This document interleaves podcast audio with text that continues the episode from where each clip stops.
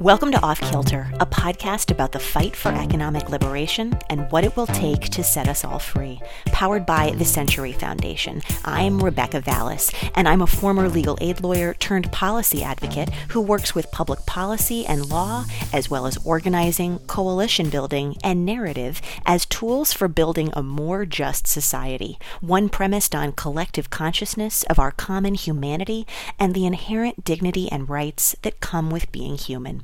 And every week I talk with visionary leaders working to reinvigorate our shared imagination and disrupt the off kilter imbalance of power in the U.S. to build a society where everyone can thrive and experience the shared abundance we all deserve. And to continue the series of conversations we've been having on Off Kilter about the limiting beliefs we as a collective must release and replace to pave the way for collective economic liberation, I sat down down with Cheryl Green and Thomas Reid, two disabled podcasters who are leading a very cool new project called the Pod Access Initiative in partnership with the Disability Visibility Project, founded by Alice Wong. We talk about why it's so important to diversify the voices out there in media as hosts and guests of podcasts and content creators of all kinds, and how the Pod Access Initiative is working to remove barriers to entry for people with disabilities in media while taking on limiting beliefs around whose voices, quote, deserve to be driving the conversation when it comes to podcasts and much more. You can find lots more about the Pod Access Initiative and the Disability Visibility Project and subscribe to Cheryl's and Thomas's own podcasts in show notes. Let's take a listen.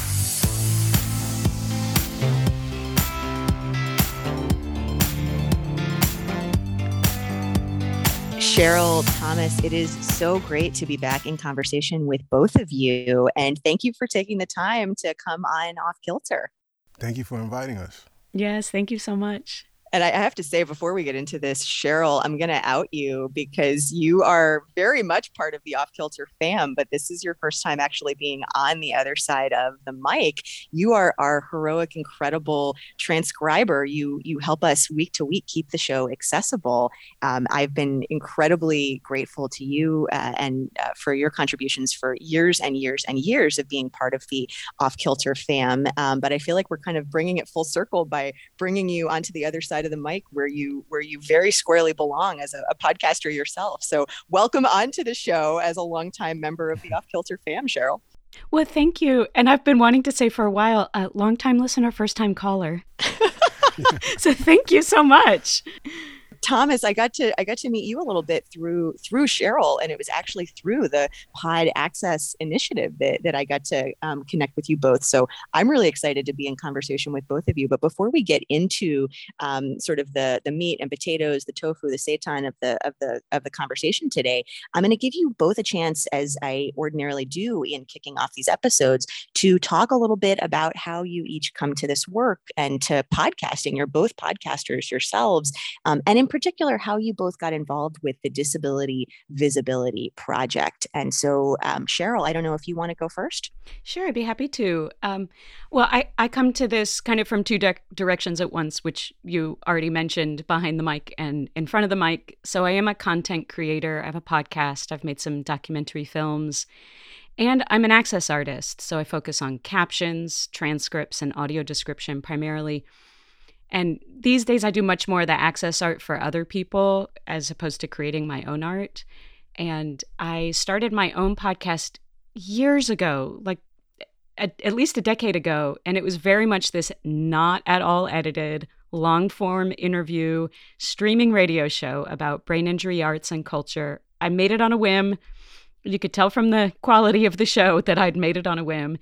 And over the years, it's really transformed. Um, it's a new show now. It's called Pigeonhole.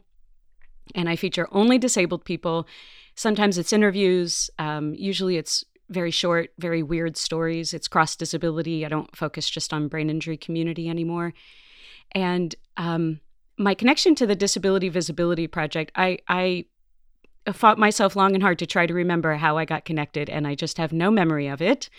Um, but at some point, I became one of the three producers of Alice Wong's Disability Visibility podcast. and I edited and produced over 30 of the episodes. I transcribed 99 of the 100 episodes. And um, and I made a deluxe episode guide when the show wrapped. So that's my relationship to this content and to Disability Visibility Project. And I'm going to stay with you there for a moment, Cheryl, and then and then Thomas will bring you in to connect some of these dots. But just since you're talking a little bit about the Disability Visibility Project, Cheryl, mm-hmm. um, I'm I'm honored to count Alice Wong a friend, and I've had her on um, the the podcast before, uh, although not in in far too long. But for folks who aren't familiar, what is the Disability Visibility Project? Well, Alice started it in 2015 and it was originally supposed to be just a partnership with StoryCorps to collect deaf and disabled history and culture. And she thought of it in honor of the 25th anniversary of the ADA, Americans with Disabilities Act. And it didn't stop. It's just grown and grown. It's an online community dedicated to creating, sharing, and amplifying disability media and culture. And this is done through podcasting, publishing essays, uh, which she pays her essayists, uh, Twitter chats. She hosts events. There's just this huge range of media activities and cultural stuff that's really about amplifying cross disability culture, bringing up the history, the narrative, and definitely giving a lot of space to LGBTQ and BIPOC disabled people. Um, it's just a really exciting project, and I love that it um, that it lasted beyond just the original StoryCorps. And you can find um, those the stuff tagged with Disability Visibility Project um, in the Library of Congress and at StoryCorps in general. Uh, the podcast, when did the podcast start? Yeah, somewhere in there, and it went for 100 episodes. And folks can find more about the Disability Visibility Project in show notes. We'll have a bunch of links to all the content that we're talking about here. But but Thomas, um, I'm going to bring you in here and, and and ask you the same question. Talk a little bit about how you come to this work, and then that takes us around to the story behind the Pod Access Initiative, which we're going to be getting into and diving into today. Yeah. So for me, um, I think blindness, access technology, and podcasting all sort of came into my life at around the same time. So in 2004, all of these things were were new to me. Um, podcasting was pretty new at that time. So uh, yeah, I, I, lost my sight in basically 2004, and prior to me getting back, excuse me, onto a computer, um, so learning how to use a screen reader, I used a little handheld recorder to sort of take notes and remember appointments and, and other things that I needed to remember that I would have in the past wrote down. Um, so just playing with the recorder sort of took me back to my days of a, being a bedroom DJ and and you know playing with uh, with audio. And meanwhile, I was I when I finally did get back on the computer that same year, um, I started consuming podcasts, and I knew I wanted to create a podcast, but you know I wasn't really sure about what the topic was that I wanted to cover, um, and I, I wasn't really. I wasn't the type of person to give myself permission to sort of make something, if you know what I mean by that. Like, I think there's this thing where a lot of folks feel the need to you know, growing up, it was like, oh, what, why are you doing that? I didn't have hobbies. It was like, oh, oh, um, why are you playing sports? Okay, you, you should play sports. Why are you doing this? Are you going to work? Is that your job? Are you going to make money from that? It was never like, oh, I just want to do something just to do it. You know what I mean? And um, so, you know, I, I figured out how to incorporate audio in some of the work that I was doing in, in advocacy, in, in the blindness advocacy organization. And eventually, I had an opportunity to make some original content, which ended up I put it on. I put that stuff that I was making for um, it was a radio reading service called Gatewave, out of New York City, and um, making this content for it was actually for the blind community um, using radio reading services. It sort of gave me gave me more confidence because the folks who volunteered for that organization worked for places like CBS, radio, television, ABC, and and the fact that they liked what I was producing was you know really cool, and and that kind of helped me keep going. And later I started sharing that on my blog, and I called it Reid My Mind Radio because I was not that creative because the blog's name was Reid My Mind after R E I D like my last name. Um, and so yeah, that's sort of how I started started podcasting, which was in toward the end of 2014. So it was really first just sort of sharing this this content that I was creating for the radio reading service, and then it it later sort of uh, just became my own thing, and, and you know, and I really developed it into where I was going and targeting my uh, the community that I wanted to target. Um, and so um, it was, I mean, maybe a couple of years after that that I, I, I met Alice, and it's funny because you know I think I met Alice first on Twitter and um, when I was first able to get access to Twitter, because it was not accessible in the beginning to a screen mm. reader, but um, yeah, and so so I ended up wanting to reach out to her to have her on my podcast, but she got to me first, and so it was kind of cool. So um, she she contacted me about being on her podcast, and then I was like, okay, well, will you be on my podcast? and I, it ended up that my episode with her came out first because she she was way more advanced in producing and scheduling and, and all that type of thing that, than I was. I was just sort of winging it week by week or every two weeks type of thing. Um, but yeah, and so so we ended up meeting each other through the through the podcast and the Twitter sphere and, and all of that. And um, yeah, and then things worked out, and there we are. Here we are today, and I met Cheryl, and the rest is history.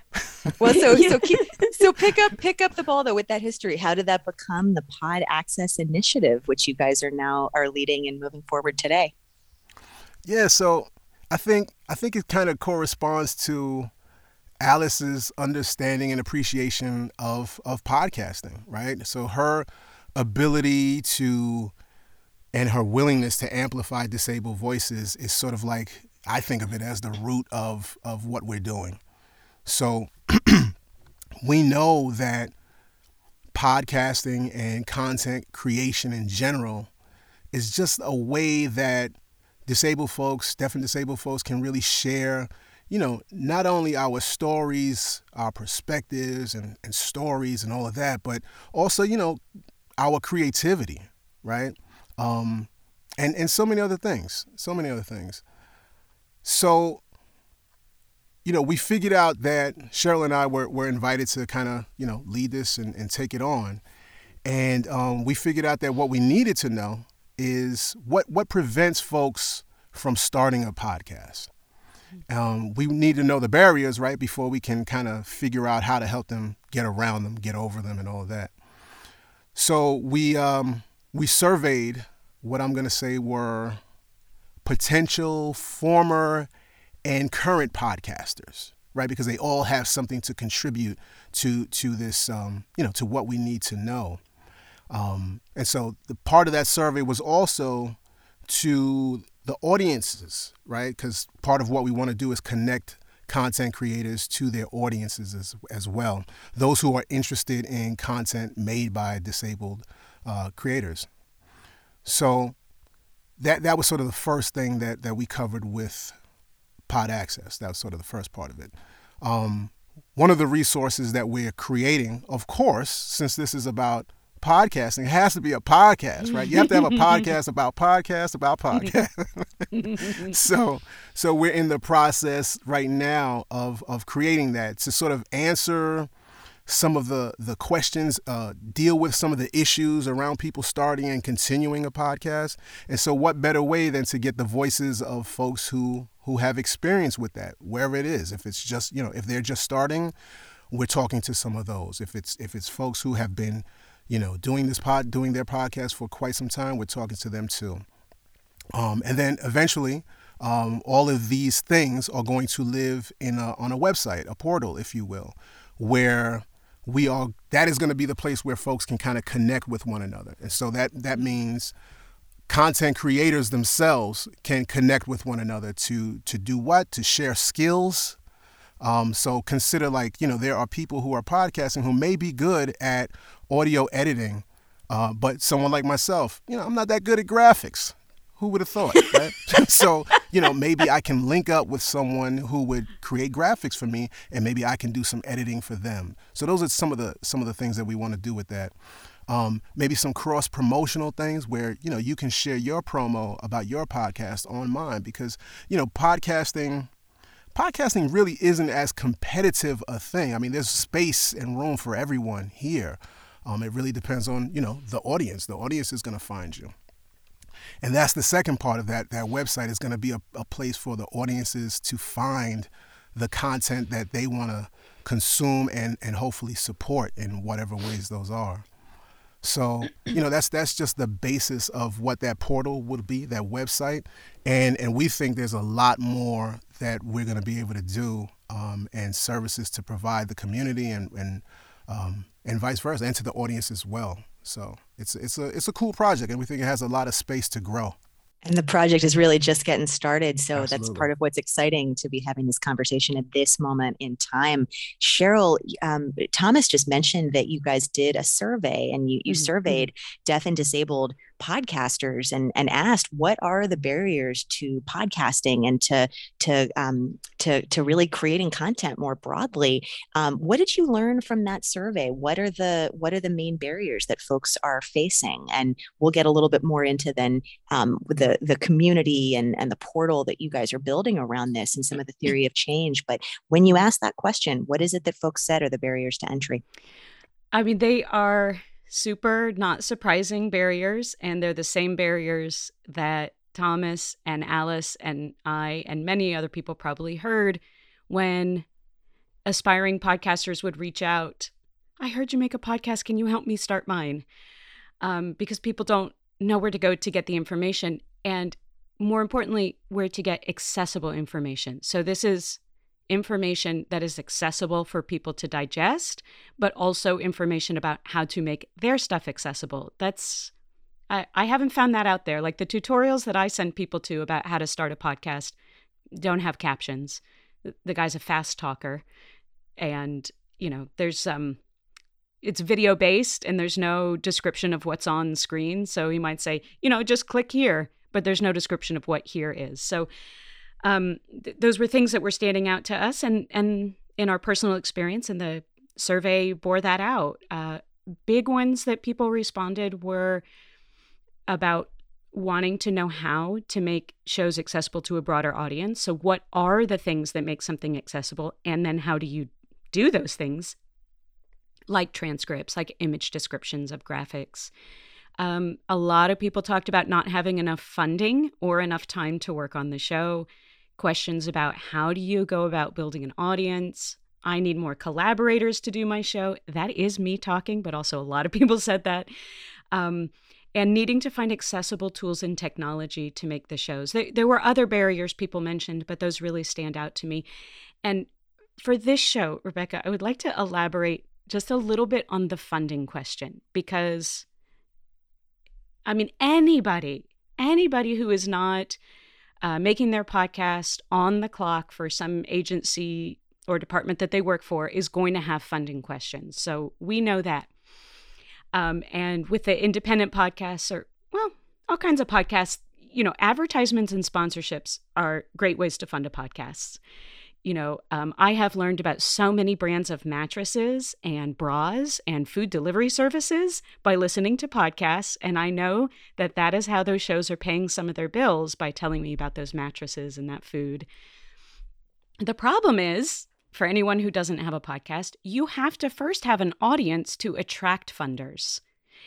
And uh, without the funding to build your show and grow your audience, then you don't have the audience to attract the funders that would help you build your audience again, it's true for anybody. But when you kind of drill down in the disability community, there is another obstacle. Not everyone, but some people in the disability community are on supplemental security income, SSI, which your audience is well familiar with. Some people are on Social Security disability insurance benefits. And for people who are receiving the, either one of those benefits, they may not have the luxury of bringing in a couple hundred dollars per episode or even per month. Because if they bring that in and they have an, a, a, a cap on their income or their assets or both, and they bring in those sponsorship dollars, that threatens their ability to have health care and uh, be able to pay for aids and so, if you can't seek funding to grow your show because of these caps and limits, which would be nice if those were removed, um, then you can't seek funding for your show. And then, how do you get past that barrier? So, the the the problem then is that either you don't make your show or your show is tiny and it's not reaching the potential that you know that it could. Meanwhile, the potential audience out there thinks that you don't have a show because you have nothing to say or that you don't have the skills to make a show. When in reality, it's this vicious cycle of not being able to gather and use the resources to make your show. So that's a big one that stood out to me in looking at the survey results. Well, and, and Cheryl, that's a great segue into really, I think, where the, the heart of the conversation that we really, all three of us wanted to have today. I'm going to disclose that hmm. um, the three of us actually got the idea for doing this off kilter episode when I was talking with the both of you as part of the interview series that you've been leading for the Pod Access uh, initiative. I'm a person with a podcast who identifies as a member of the disability community, lovingly Yay. known as the, the disco. And um, and we all got into conversation about a whole bunch of stuff, maybe some stuff that you expected, maybe some stuff that none of us expected. And we actually all wanted to bring in some of those themes. But before we start to get into some of the the tools and the resources and, and some of the ways that, that you all are, are supporting um, and preparing to support deaf and disabled podcasters through this initiative, I, I want to connect this conversation explicitly to the series of conversations that we've been having on Off Kilter around some of the most toxic, some of the most problematic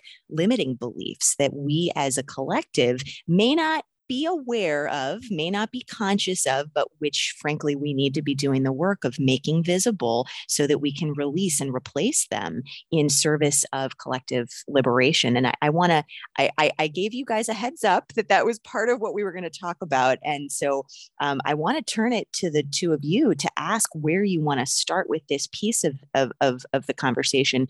Is there a particular limiting belief that the pod access initiative is is working to call out and to replace. I i might guess that it might be something along the lines of only certain people's voices are worth worth having out there as podcast hosts or maybe at a more fractal individual level that hey no one cares what i have to say so why should i put my voice out there? But i want to mm. turn that back to both of you to to ask what what is what is the limiting belief that this project is is seeking to take on? And, and thomas i don't don't know if you want to take that first.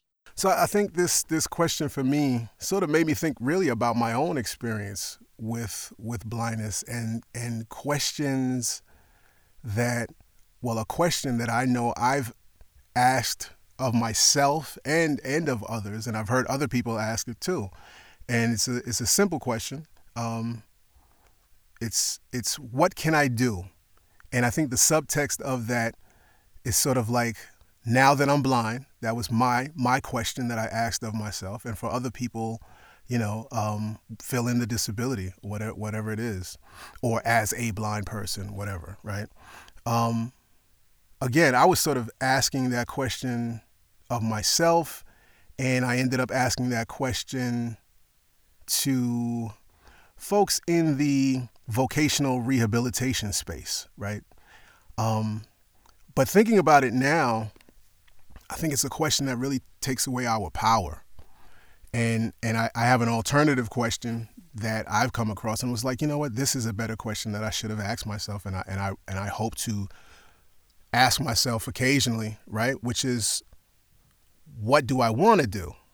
And then sort of figure out with the help of the community, which I think is a really big deal, on how I can get that done. And th- and that's, you know, I think that's sort of where pod access is is trying to bring in that community to say, okay, this is how you can do whatever it is that you're trying to do. Um, it's that whole thing about possibly we need permission. We need someone's permission to do something. Where I don't I don't think we need permission. At at some point, all you need is really just access, access to the tools that make it possible. You know. Um, and that that right there should be enough because there's there's so you know for me podcasting has been such a such a learning experience and i just want to see that for everyone. I mean it's about yes putting your story out putting your you know getting your creativity um, so many things that that there really shouldn't be that block. Cheryl where do you want to pick that up? Well i want to pick that up with just reflect reflecting back to thomas because i oh, I just love listening to Thomas talk about the origin story of his work and and where his work goes, and just listening to you talk just then um, about what can I do. You know, your show, like mine, and probably like many people's, like yours, Rebecca, changed. It started in one way, and then you homed in on something, or you got a new perspective, or got a new direction for the show, and you grew with it. And I think there's this idea that um, I don't have my idea fully formed, and so I will just sit here at the starting line forever. and Thomas, you're such a beautiful model for well, get out there and start making the thing that you can make right now, and grow it as you go. I love that. I love that, that, so much. That was just that. That's just one of my hobbies is to um, to thank Thomas for all the stuff that you say and to tell people to go to reidmymindradio.com. Oh. this is the best podcast. Um, but uh, so limiting toxic belief. I in listening to your show every week, Rebecca, I each guest brings a new one and I go, "Oh yeah, that's the one." And then your next guest says, oh, "I'm like, "Oh no, that's the one." Hmm. And I love this question so much. I narrowed it down to about a thousand and you wanted one. So here are the top 15. Just kidding. Um, so I'm, I'm thinking a lot about Alice Wong right now. And um, she has a statement uh, that you can find in writing, audio, it, that really stands out to me. Um, in addition to talking about eating cupcakes or anything you want, she often says, believe disabled people. And she has to say it a lot. And that tells you something because if you have to keep repeating this refrain, there's a toxic limiting belief behind it that she is trying to address. Um, and this, I think about this with the Pod Access initiative because, you know, um, I, I'm going to be, I'm going to kind of make generalizations here, but they're not random or hyperbolic. When a lot of disabled people produce something, then it's questioned whether they really did it. Did they really do that? Did they really think of that? That's a common one. Um, a lot of people offer us help without asking if we want it or need it. They just perceive us as as people who are constantly in need of help. If we say we don't want it, then they express anger at us, um, which is very weird. um, and on the flip side, if we do ask for help, we're told, no, you can do it yourself. And I've been told I just need to have more self confidence and positivity. Like, I had to stop driving 12 years ago because my visual processing is really screwed up from a brain injury. I was literally told by somebody that I just need to get more confidence. I'm like, hey, if you want to make my peripheral vision actually work uh, through building self confidence, you know, show me your research study. That sounds like fun. Um, it's it's just like microaggression after microaggression. You know if we're if we say we're in pain but we get stuff done like produce one podcast a month then we're told oh the pain couldn't possibly be that bad. Um, it's not real because you look fine. And i want to um, take us back to episode number 43 of alice's podcast the disability visibility podcast. Um, her guest was the now law professor Doron Dorfman, and he talked about his research on myths around deservingness and around scarcity, and how those myths play a role in why so many people have this knee jerk response to think that disabled people are faking their situations, faking their disability, or faking the needs that they're expressing for access. And um, I just find that one a really powerful one. I I cried editing. Did I? I can't remember if I edited that one, but I transcribed it. I cried through that one, and I didn't cry through all of Alice's podcasts, but um, the research it's just really powerful, and I hope people will check out the audio and or the transcripts of episode thirty four. And I could go on, but um, I'll just wrap up again with that refrain: believe disabled people.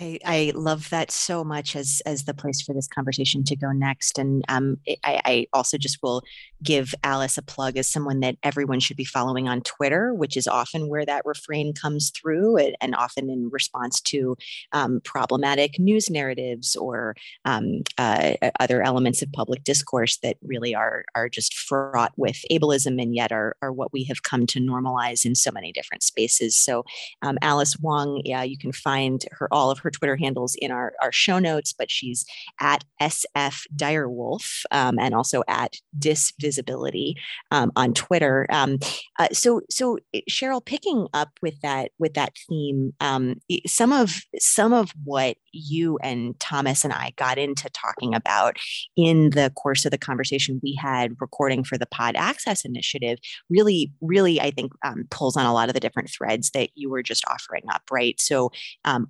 underpinning believe disabled people is of course a, a, limiting belief that disabled people are not trustworthy or are can't be believed or couldn't possibly be doing the things that that, that disabled people are, are capable of doing. I appreciated so much that you also brought in so explicitly the supplemental security income program which um, we we just marked recently the 50th anniversary of which is also the 50th anniversary of congress pretty much forgetting about the program which is how we ended up with the um, inhumane and and um, uh, incredibly constraining modern day eligibility cr- criteria that are still 1972 eligibility criteria that um, I've started to talk about openly as a, a, form of mass institutionalization without walls, which is the mm. reality for so many people with disabilities and also older adults in this country. I love you bringing that element of this in as well because until people with disabilities are the ones curating the conversations right that that's how we end up in a reality where a program as critical as say supplemental security income can actually be forgotten by the very serious people in Washington for mm. as long as it has been right and so zooming out just a little bit and then this will take us into some of the themes that we were talking about around the pod access initiative recording a few weeks ago um, there there is a larger theory of change here that this project is connected to that is part of the disability visibility project's theory of change but which is is also a few levels up a, a broader disability movement led push to center the voices and the perspectives of disabled people in media and in public discourse in a way that that we've made strides towards and that alice wong has been a huge leader in um, pushing us towards. Rebecca Cokley has been a huge leader in resourcing a lot of these initiatives and, and since moving over to the Ford Foundation, just to give two shout outs to two of the people who are doing a lot of this work, both visibly and also behind the scenes. But I, I want to put it back to you, and maybe Thomas, this is where you want to come back in um, to talk about one of the things that we were all in conversation around before, and that I, I want to port into this episode as well, which is around why it's so important for disabled people to be content creators and to to to why it matters to be identifying and removing some of the barriers to say disabled people becoming podcasters. Um, and and that connects to this larger conversation we're having about how conversations go when you don't have disabled people in the driver's seat and instead folks are just being talked about which is what really allows for the reinforcement of the the myths and the limiting beliefs that cheryl was just getting into. So thomas where where do you want to take us in terms of why it's so important to have disabled voices out there as leaders and driving forces in media, as hosts, as guests, as content creators of all kinds. That that feels like kind of the big picture question here for the why behind this initiative you two are leading. Yeah, I think um, in a way I was I was going there, and Cheryl kind of touched on it too um, when she she was so kind to me. but but um yeah, I mean, because podcasting has been a part of my my own personal growth and my, my adjustment process, adjusting to becoming blind. Um, it it's it's been like the vehicle, right, that to help me sort of travel along this this disability journey. And I hope that's not corny, but I mean I don't know a better way to say that. Um, but not but the the podcast really looking back at it, it sort of actually reflects everything that I've been experiencing over over the years that I've been creating it, right? So it's not just about the people that I interview. It's it's about the topics. It's about the questions. It's about you know my approach to it. Um, it's about the wording, some of the words that I've used, the language. Um, you know, vision loss versus actually saying blind. In the beginning, I would just say vision loss. That had to do with with many things, but one of them is just my my own comfort level, right? Um, you know, I, I didn't think about blindness as a disability. And that seems very silly to me. But it was like, oh, blindness is one thing, disability is another. I don't feel that way. I know I know better now. Um, but that's been like my process over these years. And the podcast, like I said, has been so, so helpful, you know, to that. Um, I I used to think that, oh, doing this podcast, if I do it around on the topic specific to blindness, um, it's gonna put me in in a box. And and I don't want to be put in a box. Like that was my whole thing. And today I'm like, I don't think I'm in a box. Um, but I know that I want to focus on disability. I say it. I say it in everything I do because I understand that disability isn't just a a topic that's over here in the corner. You know, disability is is everything. Every every topic is a disability topic, and the fact that I can talk about it, the fact that I can produce an episode and come from a disability perspective is something that not everyone can do. And I think something that adds value. And so if it's a political show, if it's a show about sports or entertainment, why not come and come from that disability perspective. It doesn't mean that it has to only be that way if that's not what you want, but why not take your life experience and be able to to kind of to talk about that. And I think that's that's part of why we want to see more disabled folks talking about whatever it is that they want to talk about. We're not saying, hey, you have to talk about X, Y, and Z. You have to do this. No, wherever you are along your journey, that's value. And and I think Cheryl and I and Alice, we want to see that value added to the conversation. And that's what I think Pod Access can help there's there's a lot of ways to be a disabled podcaster.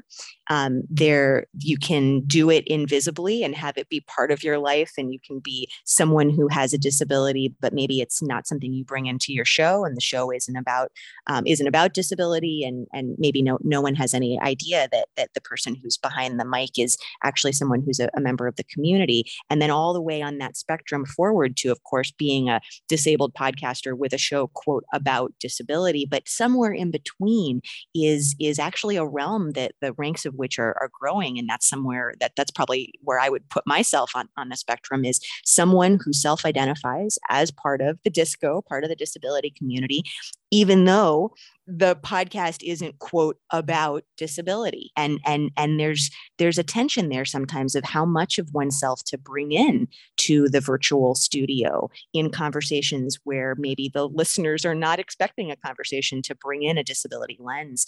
Um, i'm curious if either of you have thoughts of, uh, uh, or maybe even advice to folks who are listening about the value of self-identifying as part of the disability community in a way that means bringing that identity into the podcast or the content that you're creating and i don't know which of you would want to take that take that question. Well i think i mean that that value to me is both for the individual and for the for the community right? Um, i think it's it's someone's choice but but like i was saying for me it it's it's been you know, it it I think for those who listen to the podcast, um, like Cheryl was kind of talking about, it's there's value in just kind of watching me go through this. You know, it's not it's not that obvious. I don't think it's that obvious because the podcast isn't about me, but hearing me talk about a topic in the beginning or hearing me, you know, um, sort of comment on whatever the, the guest is talking about or the guest experience, um, hearing me in 2015 and then hearing me today that that's two totally different things two totally different things now it doesn't it doesn't have to be that way but i think the idea that say hey we have people that uh, disabled people are are you know run that full spectrum i think there's value to that because we're not a monolith and, and that is just comes out through what we say and how we say it. Um, so again, the space is for anyone, absolutely anyone um, on, on anywhere on that spectrum, if you will. And I, I want to bring in another piece of what the three of us were talking about in that pod access initiative conversation some number of, of weeks ago. Um, I think it was the part where you guys asked me, what are the resources and tools that I consider to be indispensable for making this show every week when we're in season? And, and that was the moment when we sort of went down the rabbit hole in a, a kind of a meta way and, and got beyond talking about headsets or, you know, got beyond talking about, um, you know, uh, the funding or, or the things that folks might think of when they think about tools and resources that are a little bit more tangible.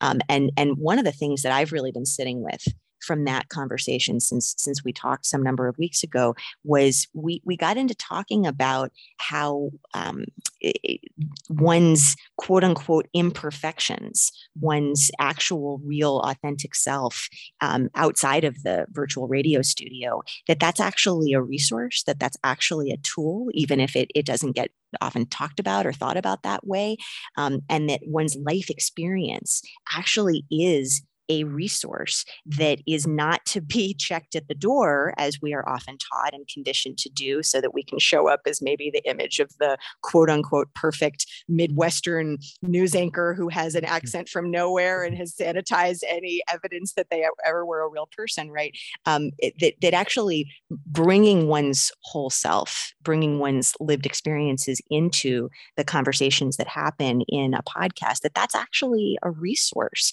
um, and that that's actually a, a tool and can in fact be be um, be harnessed in in those ways um, it, of what is underpinning some of that conversation and some of some of what we got into the last time we were talking. So i want to bring that back in and then see where where the two of you want to take this.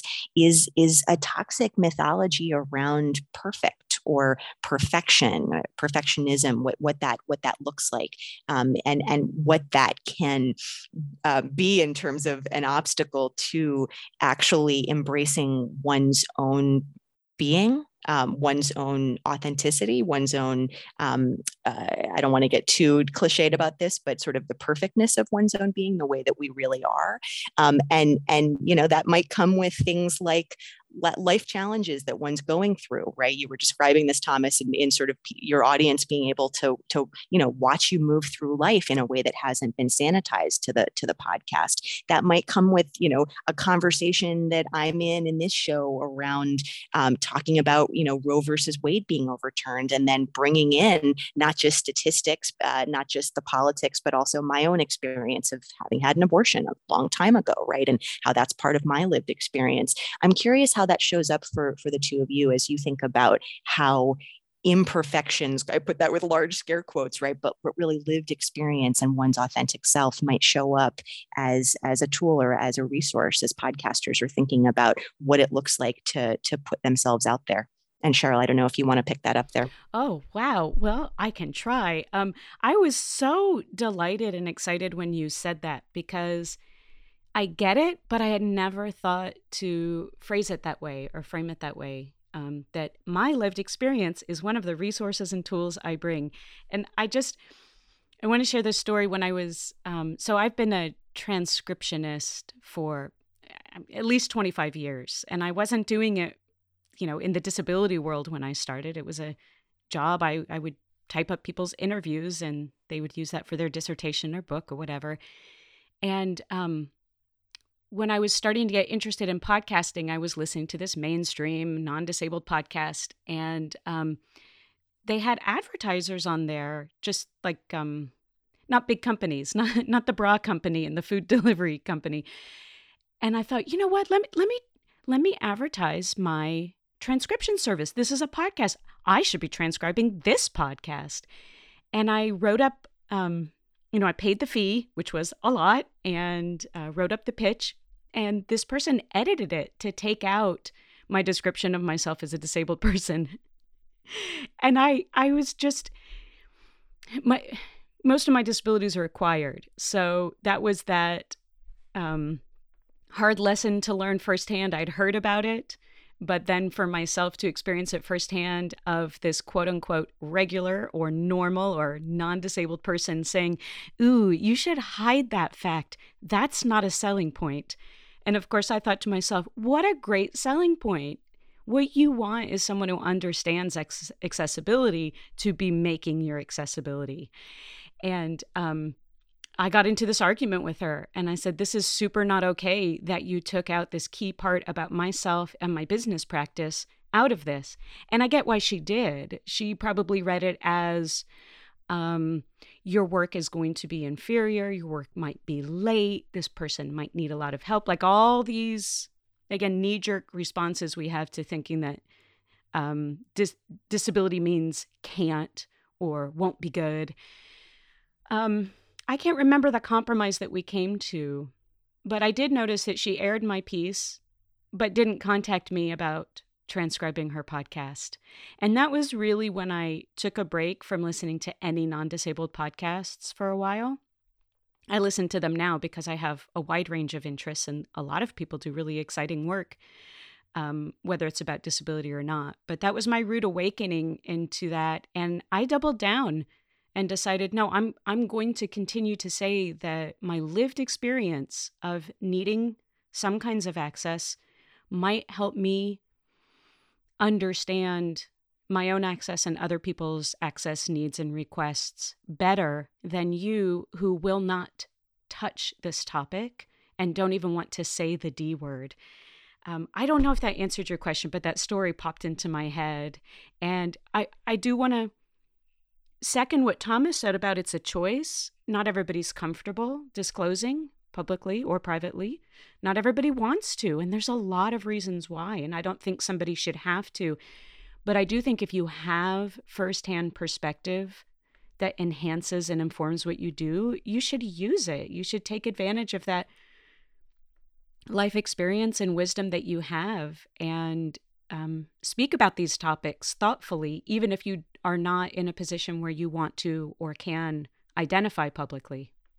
Yeah, I love that, and I, I I don't love the story. I hate the story, but I love the story, right? Because it's it's incredibly relatable, and also it's it's so important to tell those stories because they happen to so many of us, and yet don't get talked about a lot. And and that's that's connects again, I think, to what we're talking about here, right? Which is the value of representation, but but not just in the sense of uh, disability representation, um, also in the sense of what it is that one sees and consumes and hears and um, and and takes in about the person that they're listening to, which can be a sanitized version, um, or it, it, can actually be a, a whole human. And um, we, again, all of these things being a choice, all of this being, you know, only right for some people to do under certain circumstances. And often it takes privilege to be able to disclose and to identify in certain spaces. And so, with all of those caveats said and acknowledged and very much appreciated, um, at, at the same time, I think part of what I part of what I hope to posit and even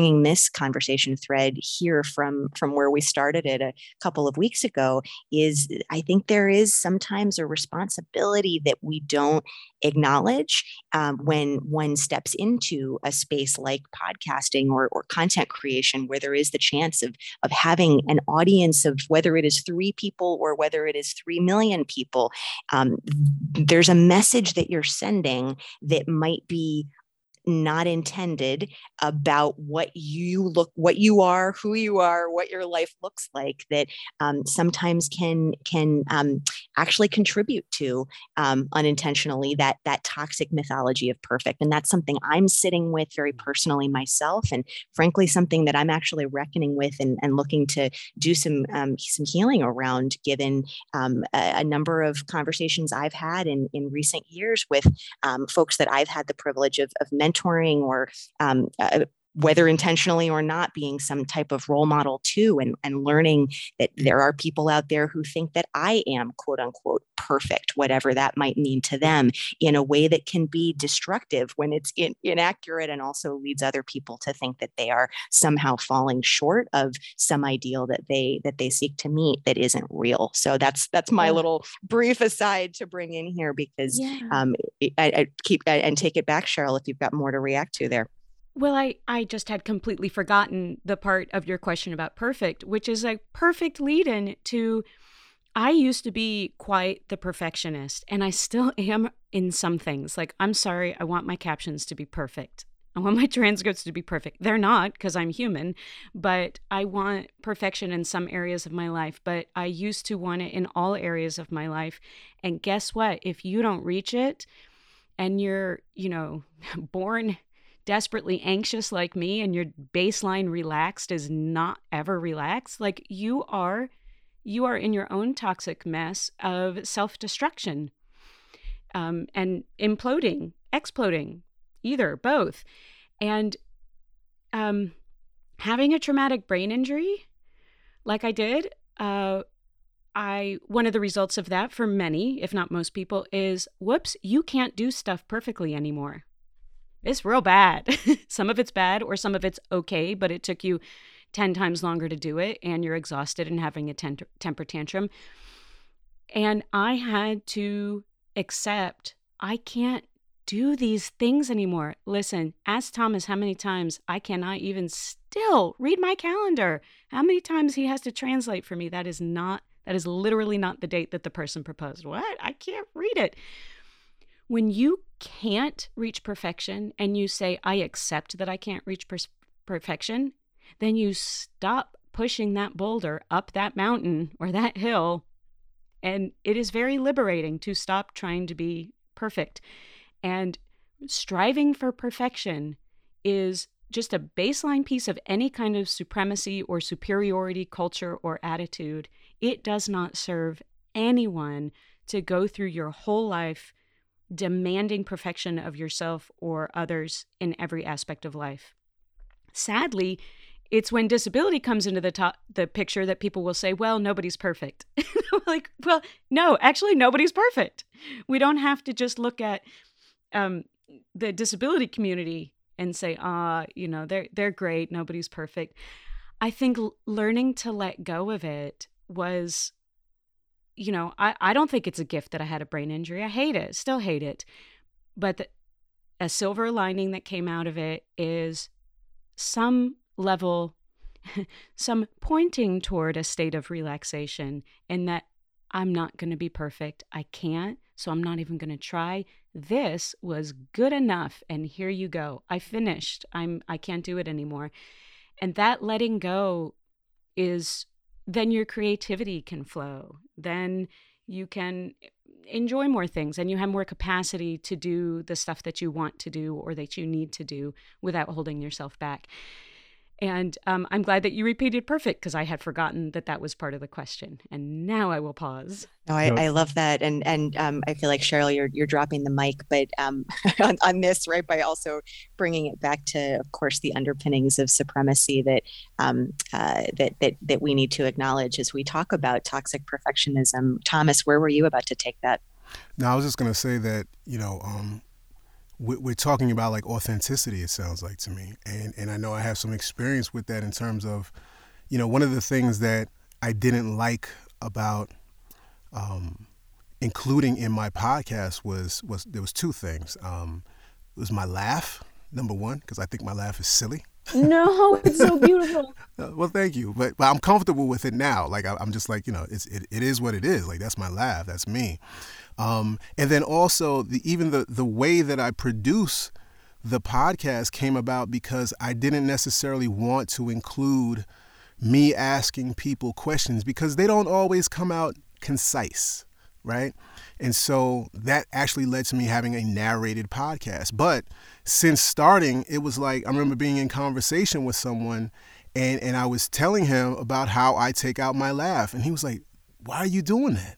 He's like, you you need to keep your laugh in there because it just adds, right? And I started doing that and I got feedback. I started including me asking questions, so including more of the conversation that I have with the guests. And and it just sounds like my authentic self now. And and I think that's what we want. We want more authentic voices and whatever that means, like bring that. That's what we want people to bring to the podcasting world. Um, in the last minute or so that we have, I, I, I just I want to close on the note of giving you each an opportunity, bringing it back around to the podcast access initiative, um, to to just reflect in in the last two minutes that we have uh, on the on the role of community um, to podcasting, and it, feels very much like what you're building, um, and and really, of course, in keeping with the the um, uh, amazing gift that is the Disability Visibility Project and all that Alice Wong has has built. You're you're building a community, you're building a village, and it really it takes a village in in a, a lot of cases to do this work, and yet often podcasting can seem like something or gets talked about something as though it's a thing you do on your own. That oh, it's just one person up against the world putting out their solo podcast is some kind of you know hermit in the woods right and and yet it takes a village it takes a community um, and and that is is frankly how um, podcasts end up being successful when they do is is when it isn't just one person on their own against the world. That is very much true for this show. And we've got the we act radio family and the progressive progressive voices family and all these different families that we're we're part of. Um, so i'm going to turn it uh, back to both of you for sort of a closing lightning round here. Um, uh, first, you, you Thomas, and then Cheryl, you're going to get the last word um, uh, to just reflect on on the role of community um, to podcasting, and in particular to the initiative that you're both leading. So, Thomas, over to you first, and then Cheryl, you'll get to close us out. Yeah, community is a, is a really big deal, and I think that goes into like the specifics of, of some of what we're doing. Is the is the skill sharing that idea that hey, okay, you may not be a good graphics person, but there's someone out here who may want to work with you. And whatever that looks like is up to you all. Maybe that's a barter, maybe that's a paid thing. Um, but there are we all have we all have various skills that we can lend to one another and again to get to get our voices out there. Uh, one of the things that i wish i did from the beginning of the podcast is to look at it like that. Is to, is to just to start with a team as opposed to trying to develop a team as i as i go along. Um, and i'm been doing that a little bit. Most of it's been my family helping it every now and then, but but really trying to build that out to to more people. Um, but I think yes, the, the community can be, you know, it can be a small team, but it can be a large team as well. And I think Pod Access wants to be be that. Cheryl, bring us home. One of the things that I think that I feel very confident Pod Access as a community is going to offer is that place for deaf and disabled people to talk about themselves and their work and get uh, support and resources that they need on their own terms and in an accessible way. I don't like to talk to non disabled people about my access needs and providing them.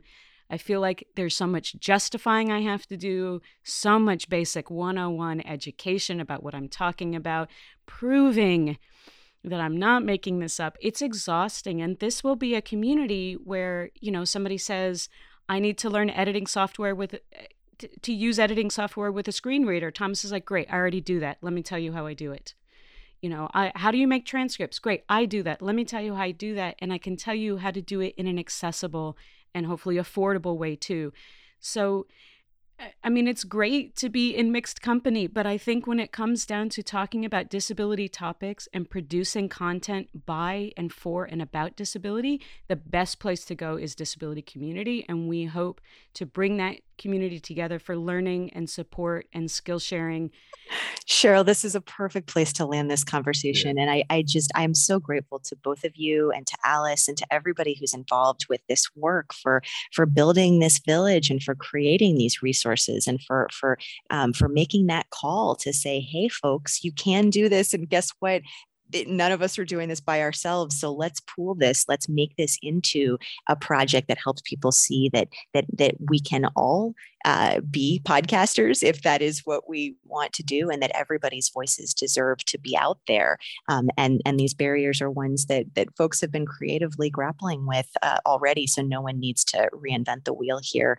Um, I'm really, really, really excited to um, have had this conversation with both of you for Off Kilter, and really excited to be sending folks to the resources in show notes to get involved with both of you and with the Pod Access Initiative, and and to to check it out if it um, if the disability visibility Sustainability Project is, is new as well. So Cheryl Green and Thomas Reid are both with the Pod Access Initiative, both have their own podcasts. You can find how to find them on Twitter and how to find them and, and their shows all in our show notes. Um, and, and just want to say a huge thanks to both of you for taking the time and for all of your phenomenal work. And Cheryl for being such a core part of the Off Kilter fam. Thank you, Rebecca. Thank you, Rebecca.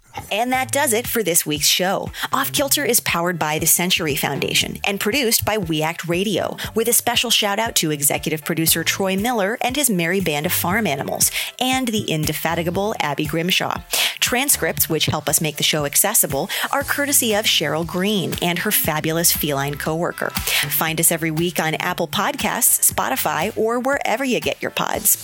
And if you like what we do here at Off Kilter Enterprises, send us some love by hitting that subscribe button and rating and reviewing the show on Apple Podcasts to help other folks find the pod. Thanks again for listening, and see you next week.